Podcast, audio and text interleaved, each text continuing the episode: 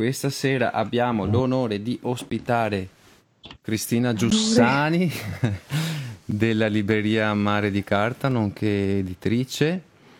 E... Buonasera. Ciao Cristina, benvenuta e ben trovata. Eh... Grazie mille dell'invito. Grazie a te per essere qui con noi. Come sempre alla sua pippa Matteo Barbieri, dice il serpente. e, Fran- Buonasera. e Francesca Pangallo al commento tecnico. Ciao, grazie. Questa sera, grazie alla libreria Mare di Carta, grazie a Cristina, abbiamo la possibilità di regalare non uno ma ben dieci di questi ehm, libri, Navigare in Laguna, di Guido Fuga e Lele Vianello, fra isole, fiabe e ricordi, edito appunto da Mare di Carta. E, um, iniziamo la nostra serata di divagazioni letterarie proprio da questo libro. Ah, per vincerlo, eh, mi raccomando, condividete subito in questo momento la diretta, condividetela su Facebook e se magari poi alla fine della puntata eh, avrete voglia anche di aggiungere un commento sulla puntata che avete appena visto, eh, questo vi darà maggiori chance di vincere il premio. Tassativo in questo caso il recarsi presso la libreria Mare di Carta per il ritiro del premio, così avrete anche la possibilità di conoscere Cristina e di eh, scoprire questa libreria se già non la conoscete. Iniziamo un attimo dalle istruzioni. Cristina, dove si trova la tua libreria? Fondamenta di Tolentini, che è dietro al giardino di Papadopoli, vicino a Piazzale Roma, Venezia in centro storico. Quindi facile da raggiungere per chi viene da fuori e altrettanto facile per chi sta a Venezia. Come dicevamo prima, noi siamo aperti tutti i giorni tranne la domenica. La domenica si va in barca. esatto. e allora proprio da qui, proprio da qui cominciamo, dalla barca, perché navigare in la... Ah, ah, ah, ah, Ah, bravo. Bravissimo Matteo. Ah, dimenticato! Aia, aia. Aia, aia, aia. Aia, aia. E niente, niente ragazzi, mi spiace. Come Francesca, anche tu c'hai, sei senza bicchiere? No, io ne ho due, ho la birra e l'acqua. Ne è uno anche per me, Esatto. perfetto. Faccio questa una delle Ah, due tua sezioni. Cin, Grazie.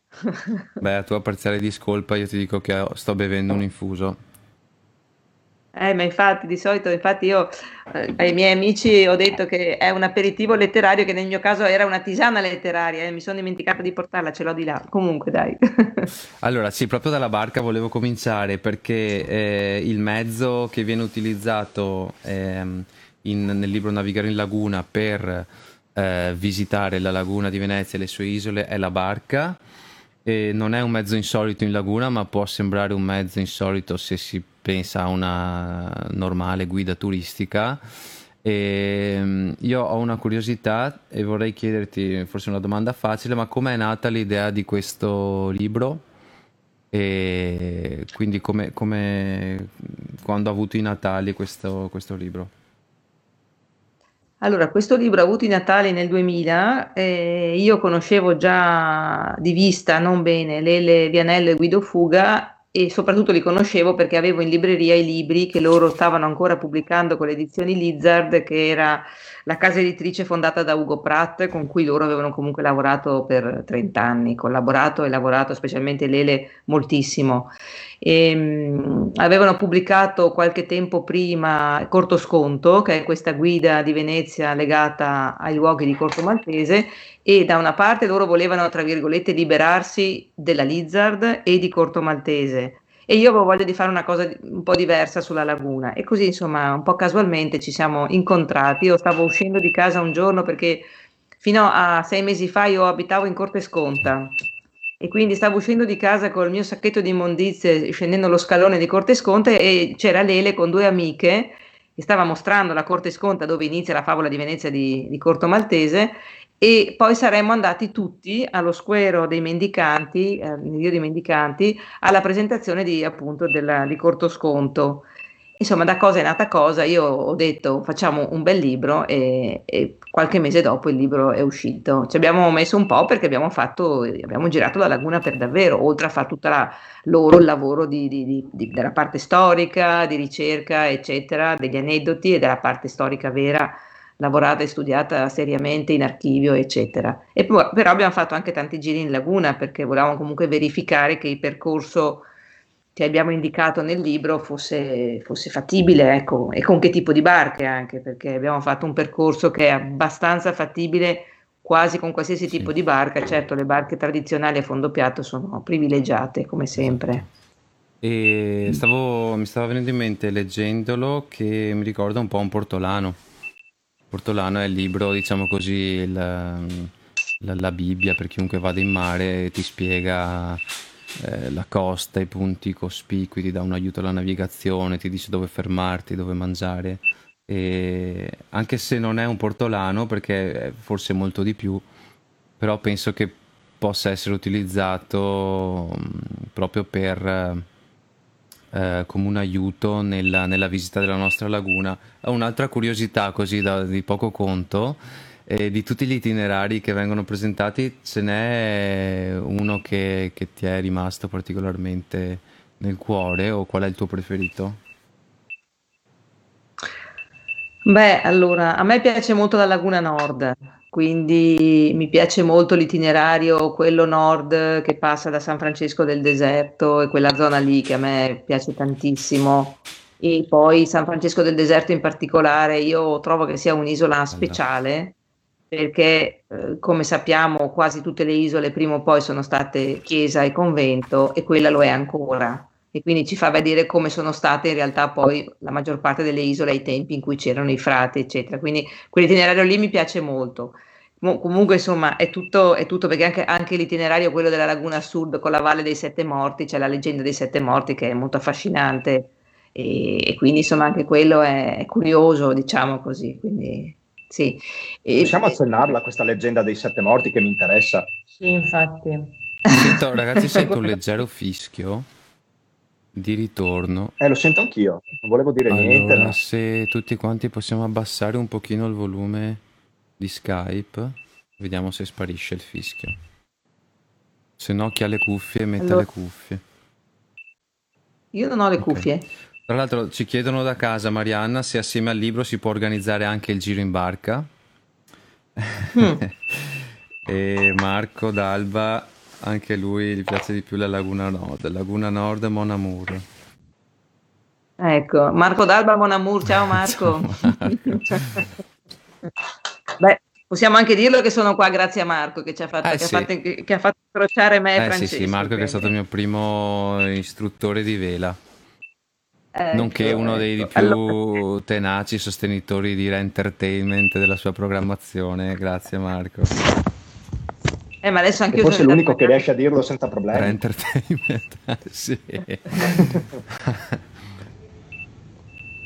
Dunque, la leggenda dei sette morti, non, io non, non, non, avrei tanta voglia di raccontarla perché secondo me è divertente anche leggerla dal libro, però eh, insomma si tratta di una faccenda di, notturna in cui, in cui, c'erano dei pescatori che, che, che avevano una, un casone, che era appunto il, il casone, e, e, alla fine insomma, della, della, serata resta vivo solamente un ragazzino che era, che era con lui e gli altri eh, li trovano morti però non vi, non vi, racconto perché, perché secondo me sennò poi si, si, si perde un po' il, il, gusto di leggere il libro. Comunque il casone dei sette morti è in Laguna Sud ed è, ed è anche un posto, insomma, non si chiama casone dei sette morti, comunque il posto è molto particolare. E volevo dire una cosa invece a proposito del fatto che il, il navigare in laguna sia un portolano.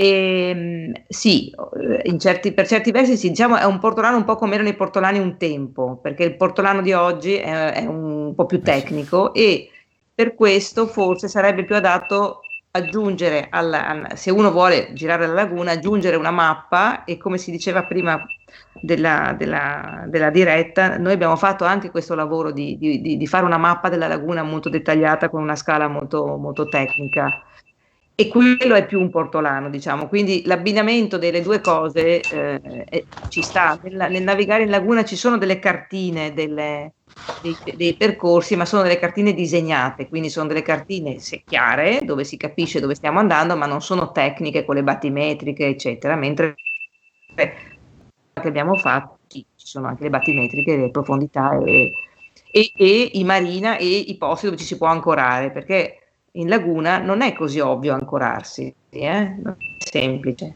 Perché se non vai in un marina organizzato in un porto organizzato, in teoria non ti puoi ancorare. Perché in canale non puoi ancorarti, sulle briccole non puoi attaccarti. Se sei a vela che hai un po' di pescaggio, cosa fai? Non ti puoi mica mettere in barena, se no vai in secca, quindi la faccenda non è semplice. Infatti c'è uno studio, un lavoro in corso da parte di, di alcuni che, eh, dove insomma, ci, ci, si tratterebbe di identificare dei luoghi dove si possa effettivamente ancorare liberamente, come succede in tutto il resto del, dell'Adriatico, per esempio, adesso più o meno, perché anche, sappiamo che anche in Croazia è un po' meno libero di un tempo, però in baia ci si può ancorare, eh, in laguna è molto complicato. Beh, eh, non ti nascondo che da velista oggi pomeriggio mi sono divertito a pubblicizzare questo nostro evento in tutti i siti di vela in laguna, difatti vedo che c'è anche qualche velista che ci sta seguendo. E a questo proposito ricordo mm, un'esperienza in Laguna Sud davanti al, a Caroman ho ancorato nel mezzo della laguna per passare la notte da solo. E la mattina dopo mi sono trovato su tutto il, il calumo dell'ancora, cioè su tutta la, la cima e la catena che attaccano l'ancora alla barca, non so quanti chili di, di, di alghe portate, de, portate dentro dalla, dalla corrente ed, ed, è stato, non dico un incubo, però son, ho dovuto lavorare un'ora per toglierle una a una, recuperare un po' di catena, togliere, recuperare. Probabilmente se, se mi fossi informato un po' di più non sarei andato lì a, a passare la notte. Vabbè, questo, eh sì. questo, ovviamente non deve spaventare i velisti di Laguna che, che sicuramente sono, che ne sanno più di me. E, ehm, però volevo anche rivolgermi a loro per far capire che ad esempio l'isola di Pellestrina che conosco molto bene, eh, leggendo l'itinerario che si trova in questo libro, eh, itinerario che costeggia tutta l'isola, ho scoperto e sono venuto a conoscenza di, di, di molte cose che, che, prima ignoravo, sia di, di tipo storico, ma ma anche di, di aneddoti, cioè mh, si parla dei cantieri nautici, si parla delle chiese, si parla di, di dove andare a mangiare. Penso che possa essere una risorsa eh, anche per chi magari vive in questi luoghi, chi già li conosce, che vuole approfondire un po' di più. Beh sì, il nostro intento era quello di, di dare l'opportunità a chi va in laguna di uscire sapendo qualcosa di meno e tornando sapendo qualcosa di più, che poi dovrebbe essere sempre lo scopo di quando si viaggia, tra virgolette, no? e quando si va in giro, cioè di eh, port- tornare con, qualche, con, con un po' di ricchezza culturale, emotiva, sentimentale in più. Nel nostro piccolo, per carità, perché come insomma, dicevamo, è una, è una guida leggera, semplice no? della laguna. Eh, perché io amo tanto la laguna e ho fatto questo libro, poi la carta, poi insomma altre cose, le barche, abbiamo pubblicato i libri sulle barche della laguna, perché secondo me bisognerebbe far conoscere la laguna prima ancora che, che Venezia, nel senso io sono, resto convinta, fermamente convinta che se non hai visto la laguna, se non hai conosciuto la laguna non puoi capire la città, questa città non sarebbe quella che è, forse non sarebbe mai esistita o comunque sarebbe completamente diversa se intorno ci fosse una pianura. È una città che grazie alla laguna, grazie all'acqua, eh, non aveva le mura nei, ai tempi del Medioevo, aveva le mura intorno all'arsenale, ma non intorno alla città, l'acqua la proteggeva. Noi abbiamo in libreria una carta, una copia anastatica di una carta della Marina Militare Italiana del 1868, dove non ci sono le dighe né a Lido né a Malamocco, ma la, la carta è la bocca di Lido e la città di Venezia. Senza le dighe nel 1868, non 5.000 anni fa, 150 anni fa, okay? ecco. senza le dighe, intanto non c'è Punta Sabbioni. Sant'Erasmo è, non dico allineato al Lido, ma è proprio si affaccia completamente proprio al mare, veramente al mare, che oggi Sant'Erasmo, se vedi una carta della laguna, è dentro la laguna, decisamente dentro la laguna, c'è un'enorme secca davanti alla bocca di Lido e per entrare in laguna, come si sapeva, perché dalle descrizioni dei naviganti sapeva, vedere quella carta lì impressiona, dovevi scendere fino a metà del Lido, alle quattro fontane, diciamo, e risalire costeggiando la spiaggia per poi entrare. Quindi questa secca era una delle, delle protezioni, dopo per carità c'erano antenne, c'erano i porti, c'era tutto, però è molto interessante. Non c'erano i pali, noi oggi siamo abituati a girare in laguna con i canali segnati, pali, pali con luci, rosso e verde l'ingresso e l'uscita dei canali, c'era niente. Cioè si andava solo sapendo dove si andava, bisogna essere dei grandi conoscitori, si vogava in piedi anche per vedere dove si andava, e naturalmente le navi non si vogavano, insomma. Eh, è interessante questo aspetto e io sono sicura che il 90% delle persone che viene a Venezia non pensa neanche un attimo a questo aspetto, all'aspetto dell'acqua, la corrente, la marea che sale e che scende, il pesce che entra e che esce con le stagioni, l'utilizzo della laguna per la pesca, per la caccia, per la coltivazione dei, degli ortaggi nelle isole. Eh, sì, ma poi l'acqua che posso... era una via di, di, di, movimento molto più veloce che la terra al tempo, no? Quindi Infatti, non, si, non si pensa più alla... Mi sentite? Sì, ti sentiamo. Sì? Sì, sì. Io, io vedo, mh, mm, purtroppo ho lo schermo molto ritardato e non capisco mai se, le, cioè, scusate, comunque, eh, quello che volevo enfatizzare che ha appena detto Cristina, è vero, cioè, non si pensano ai canali come delle vie percorribili, cioè a delle strade, cioè all'utilità che non solo eh, collegano un'isola all'altra, cioè ovviamente bisogna andare per... Um, per mare. Molte delle isole citate e che una persona che non è di qua, tipo la sottoscritta, viene a conoscere piano piano per nomi o perché ti ci portano persone. Non c'è un itinerario con i vaporetti per cui tu puoi eh, andare a toccare e conoscere in maniera superficiale questi luoghi, ma soprattutto la città di Venezia, mi ricordo una delle prime volte che sono capitata in barca ed ero agli inizi della mia esperienza qua, quindi giravo, camminavo le ore, le mezz'ore, mi trovo sempre allo stesso punto, o comunque sì, ok, devo andare qua. E una volta mi dà uno strappo un amico in barca e in due secondi ero arrivata a Rialto e ero praticamente alla parte opposta della città. E quindi se, se, se uno non, mette, non si mette nella dimensione acquatica, questa percezione della, dell'acqua rimarrà per sempre cioè, sviata e, e, non fondata. E, ehm, o, o, anche ingen- ingenuamente dal mio punto di vista così poetica, naturalistica, eh, i riflessi delle case sui canali, cioè i canali non sono qualcosa di pittoresco, ecco, ma questa è, la, è l'immagine che la maggior parte delle persone ha e, e, si, e si, ferma a quello. E, e quindi questa, questa funzione e, e questo, questo, questo, modo di vedere invece la, il sentiero si è completamente perso. È, cioè, no completamente, però ecco da, da foresta eh, ci vuole un attimo per rendersene conto, ci devi, ci devi capitare, devi cercarlo. E, e, considera poi tra l'altro che nella città di Venezia fino a fine Settecento, insomma, c'erano pochissimi ponti, e quindi sì. si muoveva eh, quasi esclusivamente, non dico quasi esclusivamente, ma si muoveva moltissimo in barca. Infatti le facciate più belle dei palazzi sono lato canale. Certamente. L'acqua era eh, comunque sempre il, la via di trasporto e di movimento privilegiata. Sì, sì, assolutamente. Adesso in questo periodo abbiamo avuto l'occasione di vedere la città vuota come non si vedeva mai. Io ho fatto delle foto in bacino San Marco senza una barca ma senza neanche un vaporetto, niente, zero, vuoto. Mai Vorrei passarcene.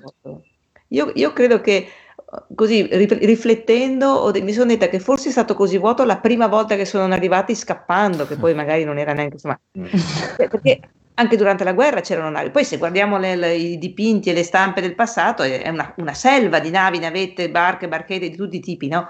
Pensate, certo. pensate Adesso era vuoto, cioè, eh, fa impressione una città che, che, vive sull'acqua, che vive di... E poi l'altra cosa che mi ha sempre colpito è immaginare cosa sia successo quando hanno fatto prima il ponte ferroviario e vabbè, poi il ponte stradale, ma il ponte ferroviario, secondo me a un certo punto la città improvvisamente si è girata verso terra. Cioè prima era abituata a guardare il mare, tutto arrivava dal mare, no? Certo. Improvvisamente mi giro L'ingresso verso un altro. Cordone ombelicale no? che si è che si è creato verso terra.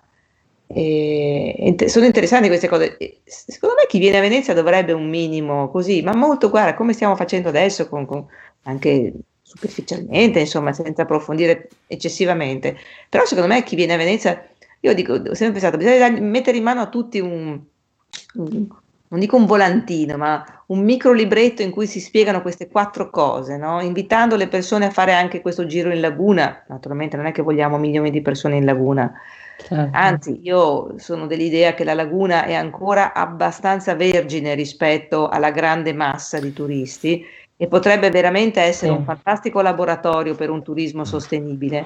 E prima, non ecco, so se qualcuno ha chiesto, sì, dei giri, noi organizziamo anche di Abbiamo una, un, un, progetto di turismo sostenibile fatto con le barche tradizionali, eccetera, come tanti altri. Tra l'altro c'è un'associazione che raggruppa tutti questi piccoli come noi che fanno delle attività, delle micro attività in laguna sostenibili, veramente sostenibili, fatte con barche tradizionali, nella velocità lenta, eh, andando nelle isole che non si raggiungono con i vaporetti, quindi insomma tutta una, una serie di per gruppi microscopici, perché queste micro realtà sono tutte micro realtà, per cui noi portiamo sei persone, qualcuno ne porta addirittura tre a seconda no? di come mm-hmm. siamo organizzati con, i, con, le barche.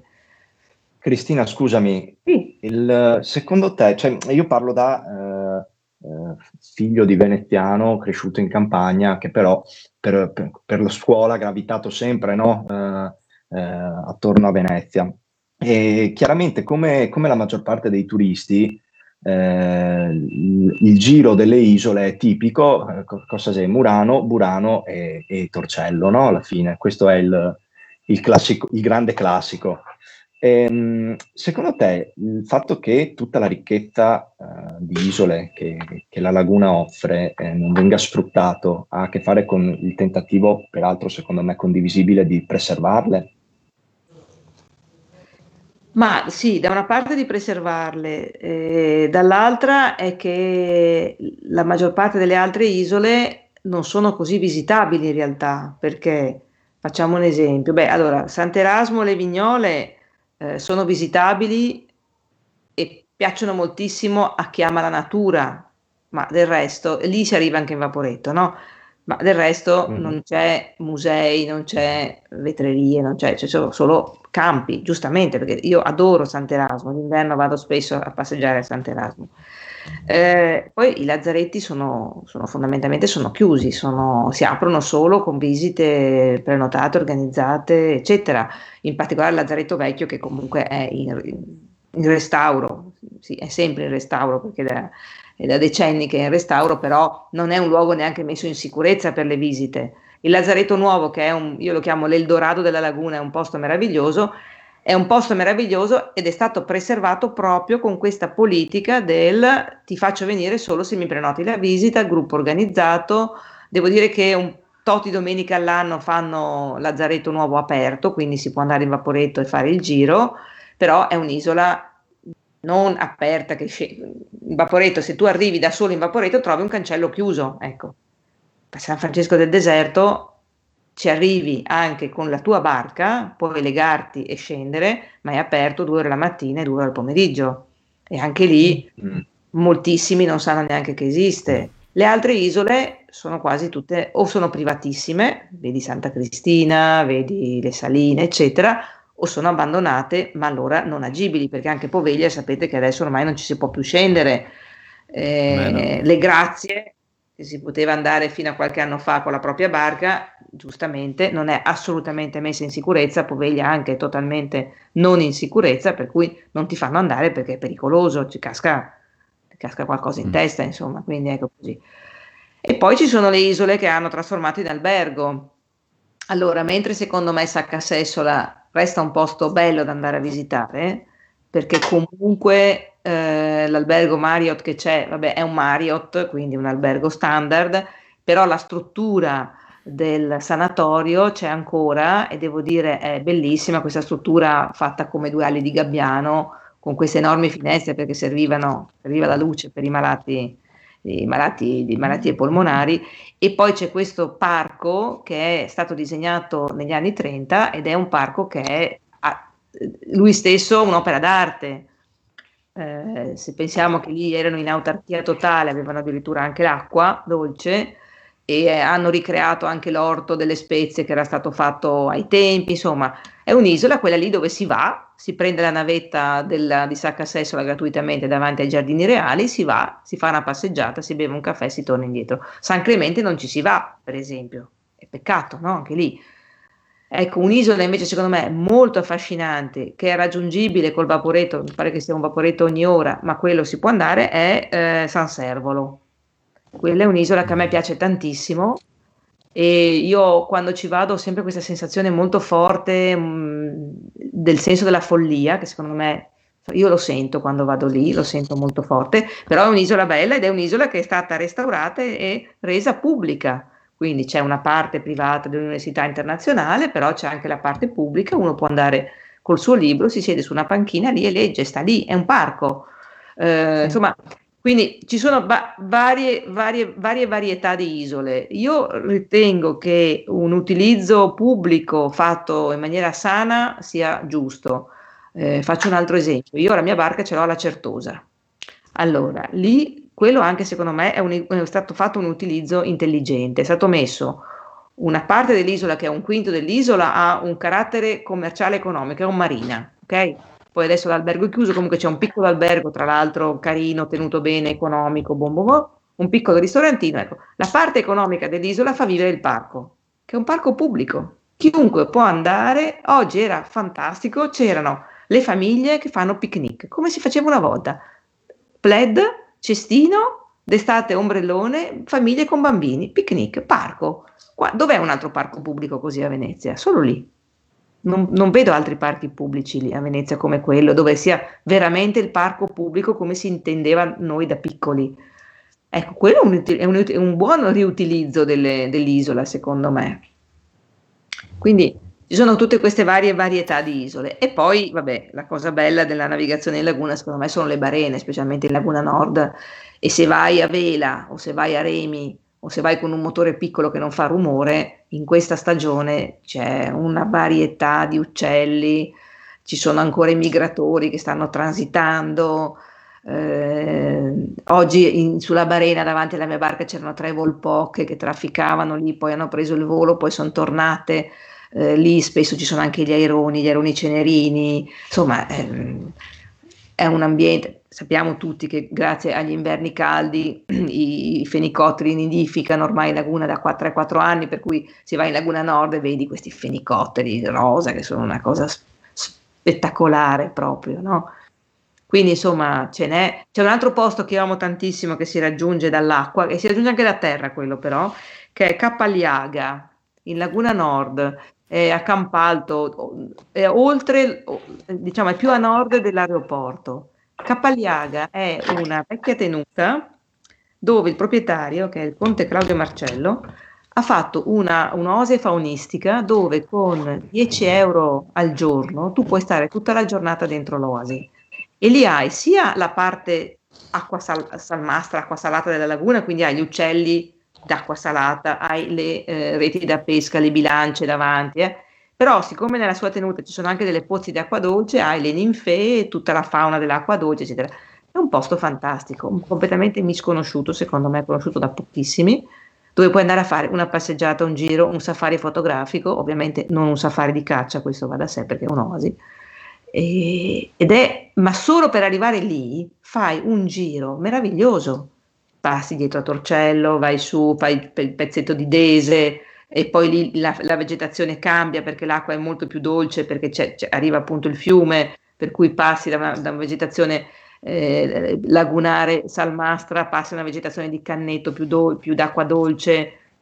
Allora trovi i cigni che in questa stagione hanno i cignetti, la famiglia di cigni, insomma, sono dei, dei luoghi eh, meravigliosi. La Laguna Nord, tra l'altro, do, è un po' frequentata fino appunto Burano, Torcello, poi vai, quando vai più a nord eh, trovi più nessuno. Cristina, mi, mi, sento veramente fortunato e per questo ringrazio anche Marco D'Alba perché io da quando, eh, da quando vado a vela ho, ho, scoperto la laguna, le sue isole e ogni isola che, quasi tutte le isole che tu hai citato, ehm, in quasi tutte ho dei ricordi fortissimi e bellissimi. E, di, di, mia, di distinto mi verrebbe da invitare gli amici, le persone che conosco a venire a vedere, cioè sto pensando adesso a come portare la gente lì, ma allo stesso tempo mi pongo il problema di dire ma se poi diventano località frequentate, troppo frequentate, si perde anche eh, il fascino e il gusto di, di visitarle. Quindi la domanda che mi faccio è ma esiste un punto d'equilibrio, c'è un c'è un modo per creare veramente un turismo sostenibile in laguna? Francesco, mi scusami un secondo, devo attaccare il computer, se no mi perdete. Okay, un vai. attimo solo, scusa. Questa cosa non c'è mai successa di perdere l'ospite. no, ma l'avevo attaccato ma male, scusatemi, eccomi, sono tornata. Beh, allora, come facciamo, allora, come facciamo eh, a far conoscere a più persone queste belle cose senza poi snaturarne l'essenza? Come si fa? Esisteva una cosa che si chiamava Parco della Laguna. Mm-hmm. Il povero Parco della Laguna eh, è cresciuto molto poco rispetto a essere un embrione di Parco della Laguna, poi è stato addirittura cancellato. Quello ci vuole, cioè la laguna deve essere un parco dove si va solo con barche a vela o barche tradizionali o barche con motore elettrico, mm. ok? Eh, ok, non vogliamo distruggere i marina della gronda lagunare, benissimo, se tu hai la barca lì puoi fare un percorso diretto, molto veloce che ti porta fuori in mare, ma se navighi in laguna devi usare delle barche adatte alla okay. navigazione in laguna. Detto questo, automaticamente riduci, ecco, allora ecco che eh, con grande fatica, come ti dicevo, tra l'altro c'era stato, eh, avevamo tutti partecipato a un progetto europeo di finanziamento europeo poi gestito dalla Regione Veneto e dal quale progetto appunto eh, erano, c'era stata fatta questa rete messi in rete tutti quelli che operano in modo sostenibile in laguna, e ce ne sono tanti, però sono piccoli appunto, allora c'è chi ha un bragozzo, chi ha due Sampierotte, chi ha un piccolo agriturismo, chi ha la coltivazione biologica a Sant'Erasmo, eccetera, messi tutti insieme, fatta un'associazione unica che contiene tutti con grande difficoltà perché sappiamo come siamo in Italia e anche a Venezia in particolare un po' ognuno per sé, però insomma Ecco, questo potrebbe essere no? un'idea che avevo io, per esempio, sulla, sulla, mia carta della laguna, che esiste anche in una versione app. Nella versione app, spero di riuscirci, l'idea mia è quella di fare un livello proprio di questo tipo di attività, in modo che se tu vuoi visitare la laguna, non puoi andarci con un lancione eh, con 100 persone dentro. Devi andarci per forza con uno di questi metodi, eh, che ovviamente costa qualcosina di più, però alla fine della giornata hai tanto di più. Cioè, pensa alla differenza tra spendere magari 30 euro per fare una giornata in lancione con 100 persone, che stai 5 minuti su un'isola, 5 minuti su un'altra, non, hai capito niente, invece di spendere 30 ne spendi ma 40, 50, non è che devi spendere 1000 euro e ti fai una giornata in laguna con un bragotto con 5 persone invece che 100. Scendi, hai una persona che ti spiega a te, proprio a te, di que- che siete in 5, cioè è tutta un'altra cosa. E apprezzi molto di più quello. E allora ti, ti, posso spiegare tutto, ti posso spiegare la salicornia, ti posso spiegare la natura, eh, ti porto al lazzaretto nuovo, ti faccio salire sulla mura a nord del lazzaretto nuovo e da lì vedi le barene come secondo me le hanno viste i primi che sono arrivati. Perché lì le barene sono ancora così ed è una vista fantastica. Dopo dietro c'è anche Burano, da vedi anche Burano, ma Già vedere le barene di così, dici, ma pensa ai primi che sono arrivati, si sono trovati, sta, sta faccenda, melma, fango, si sono arrivati nella stagione giusta, forse hanno visto quattro eriche spuntare sulle, sulle barene, ma chissà cosa hanno visto, hanno detto ci piace, stiamo qua, no? Ecco, questa sensazione qua tu ce l'hai in certi, in certi posti, però devi, non ci puoi andare con un lancione grande, ci devi andare con una barca piccola o con una barca appunto a vela, poco rumorosa, se no non vedi gli animali allora riesci a vedere, riesci a capire come come è nata e anche come è nata la città, perché poi alla fine la città è un arcipelago di questa laguna, naturalmente, no? Eh, la città all'inizio non era così, erano, sì, era un arcipelago di isole più vicine rispetto a quello che può essere oggi Burano, Murano, eccetera. Però anche le isole della città di Venezia, non era, la città non era così, erano isole più distanziate che poi nel tempo sono state, in, insomma, costruendoci sopra, sono state modificate, imbonite, eccetera. Allora, vedere, avere una visione, per esempio, di come potevano essere le, le, le barene all'origine è bella e la puoi fare solo con un, con un sistema di, di, turismo sostenibile. Che vuol dire, per esempio, regolare i flussi. Mm. È chiaro che se tu hai 30 milioni di persone tutte insieme, non le porti in laguna 30 milioni, ma se tu mi regoli i flussi, li porti nelle varie stagioni, nei vari giorni della settimana, un po' per volta anche a visitare la laguna. Ecco, in questo senso dico che potrebbe essere un laboratorio proprio di regolazione dei flussi, perché non ti faccio più muovere in 100 alla volta, ti faccio muovere in 10 alla volta, 5 alla volta. E allora cambiano, cambia tutto. Ma un'altra curiosità da profano, un turismo sostenibile di questo tipo è sostenibile poi per gli imprenditori che proporranno queste tipologie di, di turismo? Cioè, sì, allora, c'è chi lo fa già da tempo, si sostiene. Eh, la cosa importantissima è veramente imparare a fare rete, quindi da questo progetto regionale europeo è nata un'associazione, un'associazione che riunisce una settantina di queste micro, micro imprese, micro idee. Ecco. Si fa un po' di fatica a fare rete, ma perché siamo italiani e in più siamo anche veneziani, quindi doppia fatica per fare rete. Però se si riuscisse a fare rete veramente, sarebbe perfetto, no? Perché allora vengono da me, guarda, per, mi spiace, ho già la barca piena, però guarda, ti mando dal mio amico che invece di venire con un bragozzo vai via con due sampierotte, ma tanto siamo, siete sempre in sei lo stesso. E poi invece di farti mangiare sul mio bragozzo perché è pieno, vai con le due sampierotte, però poi mangiate in agriturismo a, che ne so, a, a, a, a Lio Piccolo, no? Ecco. E allora se fai rete, organizzi tutto e diventa sostenibile, anche perché una microimpresa non ha bisogno di avere 2 milioni di clienti all'anno, bastano molto meno, per cui riesci a vivere.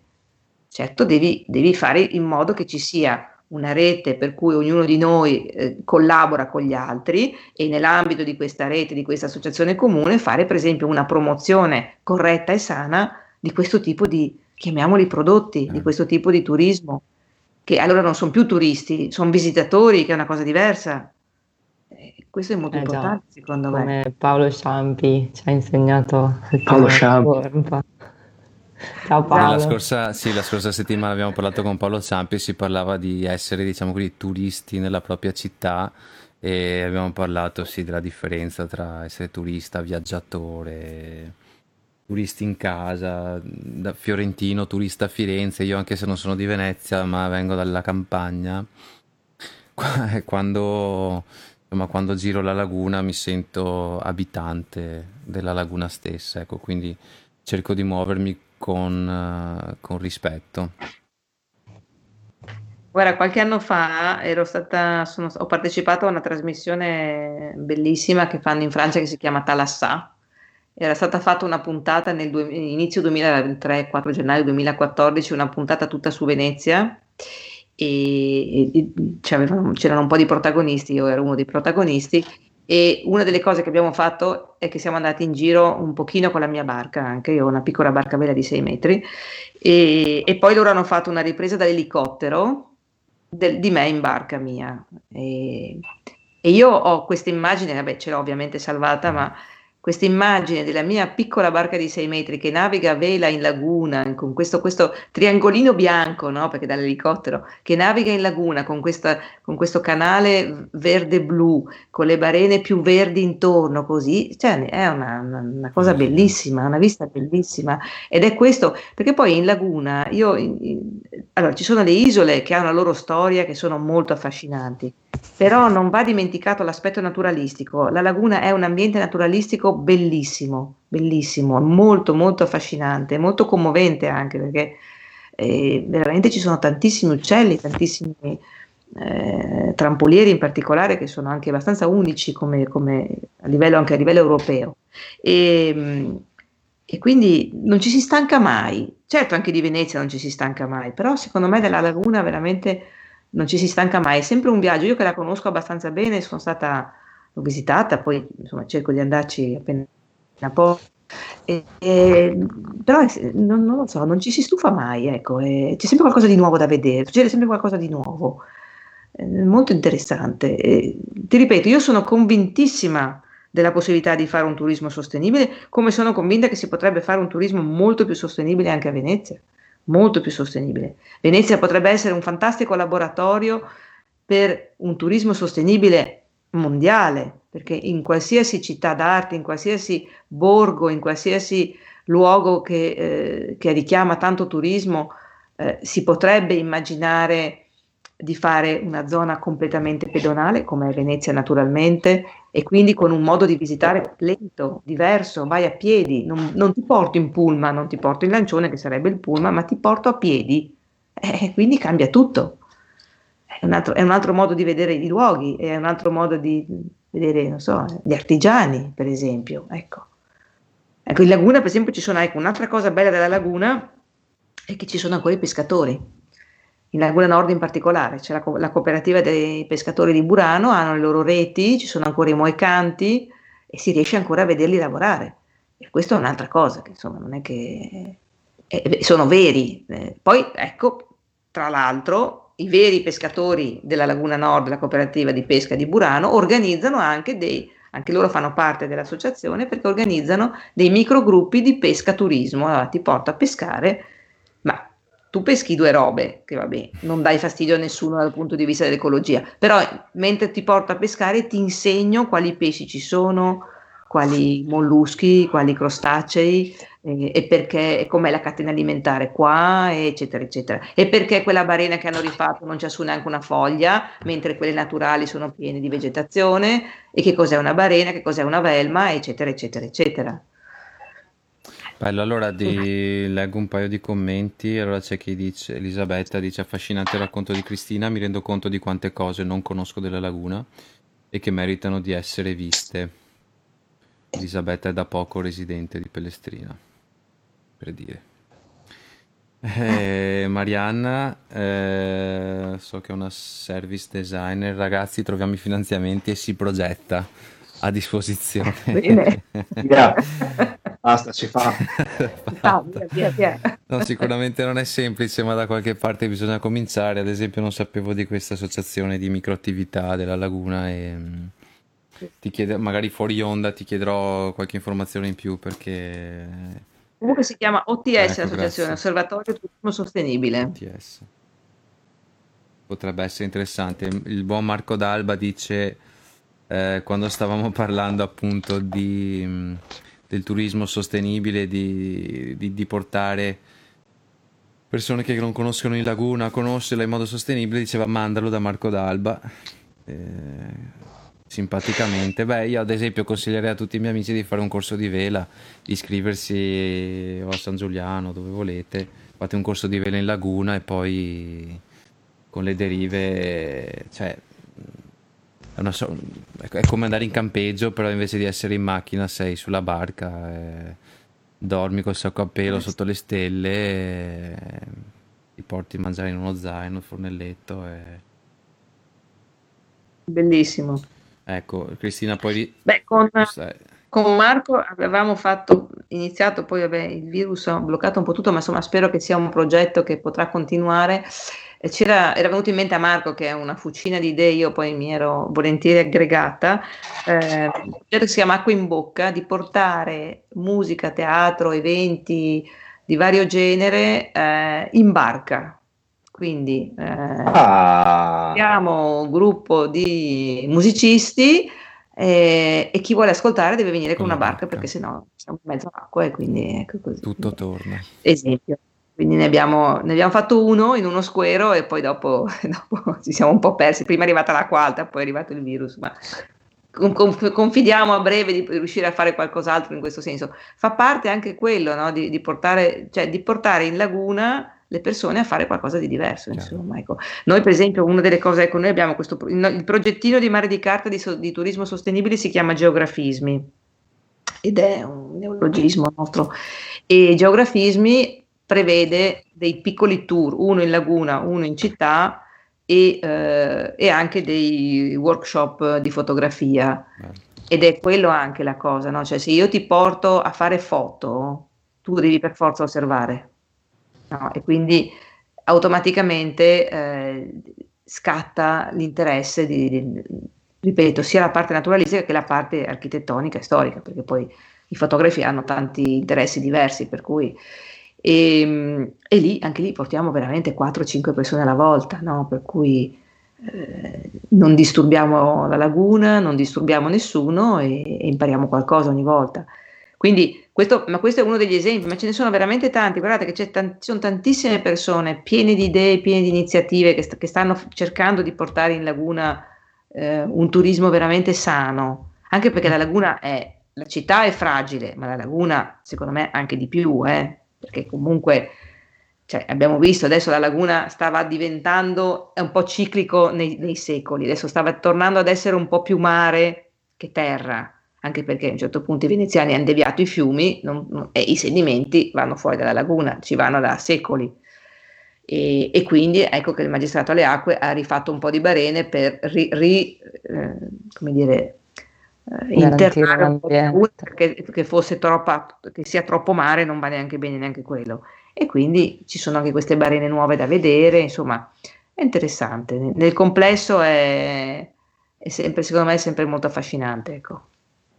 Allora, Marianna ribadisce che l'ho già fatto per le saline di Cervia, la service designer di cui vi dicevo prima. E ti, Marianna, ti sta seguendo. Eh, hai Basta che tu venga a trovarmi, io sono sempre Brava, esatto. partenza per progetti. Quindi. Allora Marianna, condividi la diretta, scrivi un bel commento che così poi eh, potresti vincere il libro Navigare in Laguna e mm, nell'andare... Automaticamente vincere l'occasione di venire esatto, a propormi il tuo progetto. Esatto. esatto. Allora, il, la divagazione di questa sera ha preso sicuramente un piede molto, non so come dire, lagunare, velico, turistico. Eh, questo, nasce come, questo appuntamento nasce come aperitivo letterario. Io chiederei ai miei due collaboratori se avete qualche quesito letterario da fare alla nostra Cristina, altrimenti io continuo con le domande. E... Ma io avrei una curiosità sul libro che purtroppo non ho ancora avuto modo di leggere eh, ed è una curiosità da libraio e da profano di qualsiasi cosa che ha a che fare con le barche. Eh, io mh, mm, eh, noto che voi appassionati eh, parlate un linguaggio tutto vostro che alle volte sembra un po' inaccessibile. E allora volevo chiedere a Cristina se il libro eh, è, è, fruibile anche dai completi profani, dai completi digiuni eh, di, di questo mondo. Ecco. Assolutamente, anzi il libro vuole essere, io lo chiamo una specie di eh, biglietto di invito alla laguna, quindi eh, si legge benissimo a casa d'inverno davanti al caminetto, eh, c'è anche un glossario, comunque ci sono le parole esatto. veneziane, le parole delle barche mm, sono descritte per cui si capisce di cosa si parla. E, e vuole essere proprio un invito, secondo me chi lo legge stando a casa, che magari non va in barca e non è mai stato in laguna, secondo me dopo alla fine deve venire di voglia di venire in laguna, possibilmente in barca. Però sì, sì, è per tutti, assolutamente, per, deve essere per tutti. Sì. Ehm, aspettiamo, sì, infatti... portiamo Matteo in barca a fare un giro in laguna, eh? Eh sì. Ma l'aperitivo, let- certo. l'aperitivo, letterario lo faremo in laguna un giorno. il prossimo lo facciamo acqua in bocca mm. e via in laguna in barca. Esatto, no? esatto. Francesca. Ehm, sì, volevo, no, volevo confermare questa cosa a Matteo che io appunto perché sono così entrata a, a caso in libreria settimana scorsa e, e Cristina mi ha fatto questo dono bellissimo, ho avuto modo di sfogliarlo e non solo ehm, cioè non solo non faccio parte della dimensione ehm, nautica e dell'esplorazione via mare, cioè quindi profana come Matteo, ma sono anche profana dal punto di vista linguistico e, il glossario finale o anche i nomi dei pesci e le, le definizioni, le leggende ehm, sono di una ricchezza cioè, n- non comune e soprattutto che appunto io mi ricordo le mie difficoltà col dialetto veneziano appena arrivata. Eh, ogni volta che parlavi con un gondoliere era una grande domanda che chissà cosa mi ha detto questa persona e dove mi sta mandando. Invece la, il libro è super accessibile, non c'è questa barriera linguistica, ma poi soprattutto, adesso non so se posso far vedere, Cioè, ehm, Guido Fuga e Levianello sono due fumettisti comunque, quindi è una guida che eh, non, è, ehm, non, ha una cartina, è un, è, un, è un, modo di sfogliare appunto questi sogni e queste tradizioni canoniche, sono, sono disegni bellissimi e paradossalmente eh, si, cioè, si propone quasi come libro per bambini che però allo stesso tempo ehm, stimola così la fantasia dell'adulto che viene da Venezia e eh, non, non, non, pensa neanche a questa serie di quesiti dal mio punto di vista. E, ehm, volevo dire due cose, forse non letterarie, ma forse più in, in maniera prospettica. Quando hai fatto l'esempio della fotografia e di come ci potrebbe essere tutta un'altra dimensione del ricordo da fissare per una persona che viene in laguna e nella dimensione appunto de- della Venezia storica, eh, cioè questa è assolutamente da recuperare perché, perché girare per Venezia e anche nelle isole o nei battelli che ti portano alle isole è semplicemente una sorta di processione con un telefono che fissa lo, sempre lo stesso fotogramma. E io credo che il problema non possa essere solo di una cattiva amministrazione o di una impreparazione del turista. Cioè, stavo pensando questo, no? Bisogna educare le persone e creare una dimensione sostenibile, però allo stesso tempo ehm, io non sono abituato a una, a una vista come quella di Venezia, a una dimensione acquatica, ma anche naturale, paesaggistica, percorribile via, cioè con, passeggiando tutto il giorno. E quindi questo secondo me è una persona che, che, che, non la vede in maniera abitudinaria perché non ci vive o perché anche se ne vive vicino, come possiamo vedere adesso le persone che vengono dalla regione a visitarla, non, non hanno questa esperienza. E quindi ogni, ogni, scatto da ogni ponte, anche se è sempre uguale, anche se non dice nulla di nuovo, eh, la ricerca si ferma lì, cioè è già qualcosa di nuovo e invece bisogna portare più a fondo questa, questa, esperienza superficiale, che però è, è, così abbondante ed è così immediata di colori, di sensazioni, anche di sapori, di profumi, perché è vero che, cioè, che, che comunque secondo me totalizza la persona che arriva qua, anche se è in massa. E, e quindi la curiosità si ferma lì, uno non si spinge a chiedere, ok, ma potrei invece noleggiare una barca o capire dove andare oltre. Cioè, è questa il, non lo so, il, la pulce che dovremmo mettere nell'orecchio delle persone dal mio punto di vista. E poi la Io dimensione storica. Sì, scusami, scusa. scusa Francesca. Vai, vai, vai. Tante volte mi domando se quelli che arrivano anche per la prima volta, quando fanno un ponte in città, si rendono conto che stanno facendo un ponte sull'acqua. Mm. Che, non è, che è diverso da un, un cavalcavia su una strada, no? Sì. E, si, e, non, e quanto, quanto, riflettono su quell'acqua, che cosa vuol dire, il senso, come hanno fatto a costruire i palazzi sul, sul fango, cioè, ecco, queste cose qua, queste cose di base, secondo me andrebbero spiegate, cioè tu non puoi entrare, non puoi varcare il ponte della libertà se non hai letto queste dieci cose importanti, importanti, di base. Quello che dici tu è molto giusto, eh? perché io lo vedo, guarda, io vedo anche quando facciamo i nostri workshop di fotografia che organizziamo due giornate in laguna, una con un bragozzo e una invece andiamo a Pellestrina, che tra l'altro faccio una piccola parentesi che io adoro Pellestrina e mi piace tantissimo portare le persone durante la settimana verso mezzogiorno perché rientrano i pescherecci ed è bellissimo wow. perché lì hanno i casoni ancora e hai i pescatori veri che arrivano con i pescherecci, per carità sono pescherecci più piccoli rispetto a quelli di Chioggia, però gente che fa la, la pesca Ma vera. Non pubblicizziamo troppo. Pelestrina, non pubblicizziamo non troppo. Perché c'è, c'è puzza di freschino, parlano strano. Sì. No, no. Poi burberi, pescatori burberi. Eh, però ecco, e, e, poi però li portiamo anche a fare delle foto serali in città, no? Cioè, io non li porto a Ponte di Rialto, li porto a un canale dietro da Sant'Alvise, li porto a Castello in fondo, cioè in posti dove anche chi è già stato a Venezia, quei posti lì magari non c'è stato o appunto non ha approfondito di, i quartieri della città un po' più periferici, sono certo. bellissimi ovviamente, dove l'acqua tutto si specchia, eccetera, eccetera. Quindi tu hai, hai, ragionissimo quando è un'osservazione molto giusta quella che tu fai di, di, della, dell'approfondimento che c'è o che non c'è. Eh, ma, ma, sì, ma sì, perché questa educazione all'immagine a Venezia è, è tutto, è fondamentale perché, perché perché si ferma lì, per, perché lo vediamo in tutte le persone che fanno la foto a qualsiasi cosa, al ponte, al piatto, eh, alla sedia, alla persona appunto che, che ha, non lo so, una libreria sull'acqua, qualcosa che si lega a qualcosa di anticonvenzionale, ma, ma, non, ma non, è un'immagine, è un'immagine che non, che non registra nulla, ecco, è questo il grande vuoto della grande presenza di massa che invece vediamo tutti i giorni. Ed è una contraddizione che a un certo punto eh, cadrà e deve cadere però in maniera pos- cioè, intelligente, ovvero secondo me, insomma, che, che, se tanto deve cadere, deve cambiare, cerchiamo di farla cadere in quello che tu hai appena detto, in tutte le direzioni che in, un, in un'ora sono venute fuori come percorribili, anzi vantaggiose per tutti. Certo.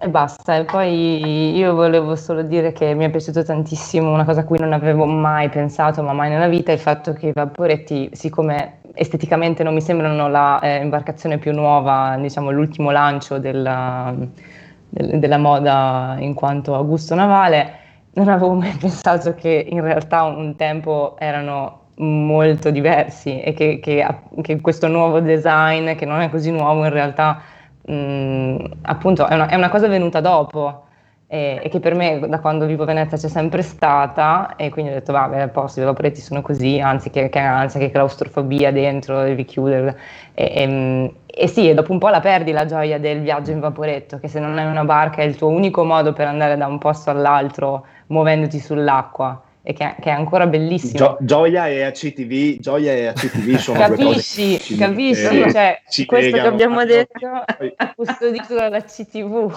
Cioè, eh, ma pensa che una volta i vaporetti non avevano una cabina, era tutto, era tutto un, era un, un tendalino, come dire, no? erano tutti aperti.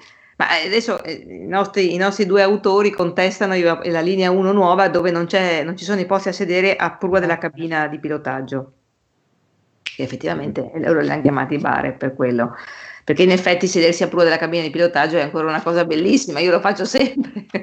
ecco, faccio, faccio, vedere la foto se posso.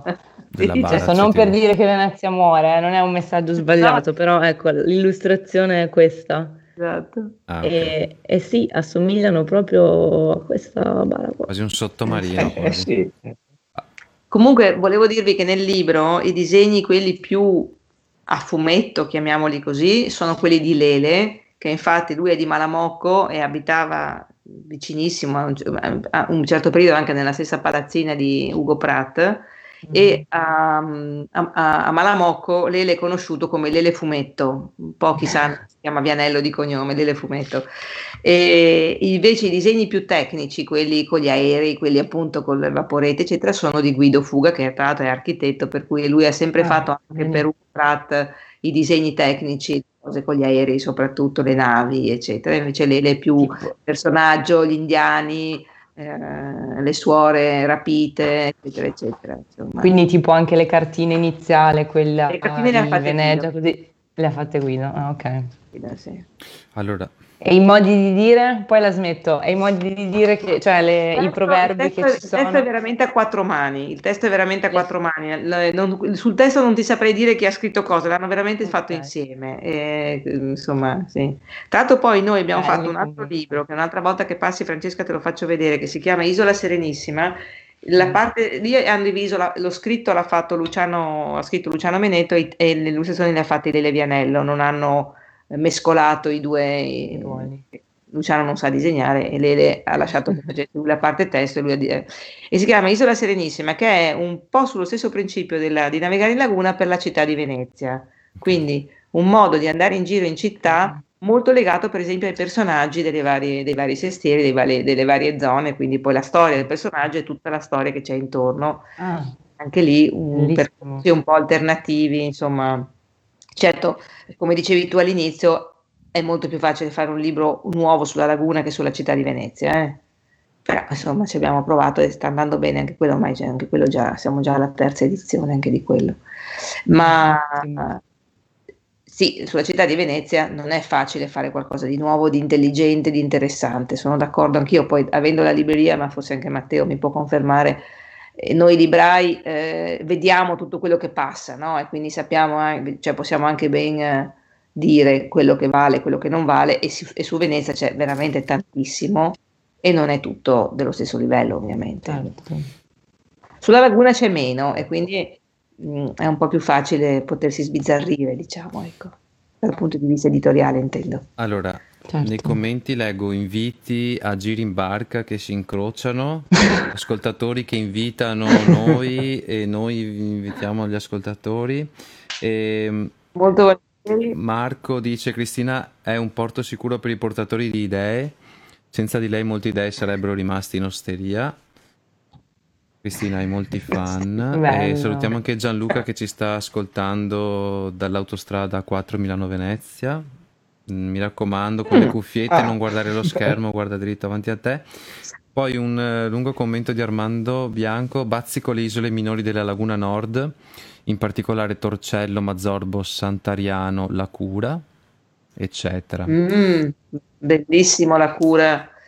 E sai cosa? A proposito della cura, eh, beh, lo stadio di Sant'Ariano una volta si, si, si, riusciva anche ad andare dentro, adesso è veramente un grumo di rovi, devi andarci col macete e basta, e poi ci sono ancora i famosi carbonassi.